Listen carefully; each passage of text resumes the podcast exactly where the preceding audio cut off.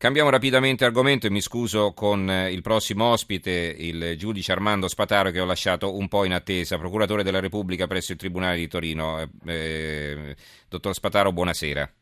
Buonasera a lei, l'ascoltatore. Ecco, non l'abbiamo chiamata in relazione al suo lavoro, anzi, forse sì, perché oggi ha fatto il giudice, ma di un'altra cosa, insomma. Ha presieduto una giuria che doveva decidere eh, se il liceo classico è colpevole o innocente, diciamo, no? C'era l'accusa, c'era la certo. difesa. Certo. Eh.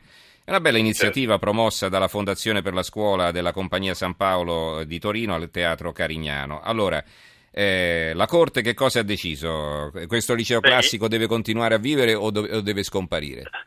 Assolutamente sì, soprattutto deve continuare a vivere magari anche con miglioramenti consistenti. Tenga presente peraltro che le accuse eh, formulate da un economista del calibro di Andrea Chino erano mh, così sono state giudicate infondate anche singolari. Il liceo classico veniva cioè accusato di inganno, l'inganno eh, agli studenti che sperano attraverso quella via di avere successo nelle professioni scientifiche, inefficienza perché in sostanza si dice la cognizione che ne deriva sarebbe parziale, distorta anche rispetto alla realtà.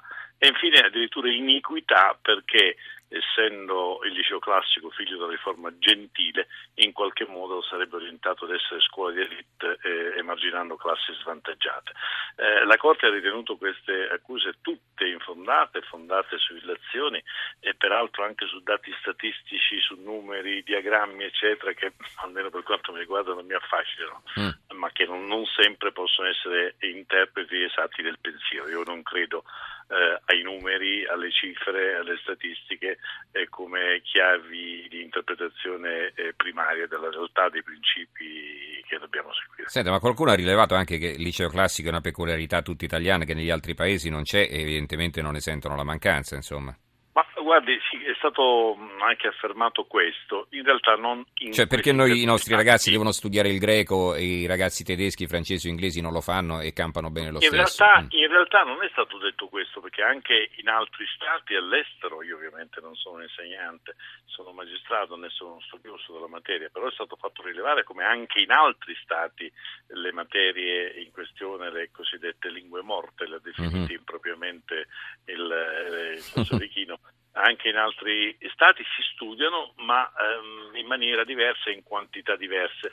Io peraltro mi permetto di osservare, ma questa è una mia valutazione, che non sempre il, è corretto il riferimento ai sistemi stranieri, vale anche per la giustizia ovviamente, è mi più familiare il discorso, uh-huh. perché non, un, omettiamo di considerare la cultura, la storia dei singoli paesi. Allora io personalmente ritengo che il latino, il greco, ma forse anche il sanscrito ed altre lingue, non sono soltanto fonte di conoscenza del linguaggio, ma sono fonte di conoscenza della storia, della, della nostra cultura. Io credo che imparando il latino al liceo classico ho imparato più storia che latino. Ecco, uh-huh. questa è la mia opinione, ma che è prevalsa il professor e, e ovviamente Umberto Eco.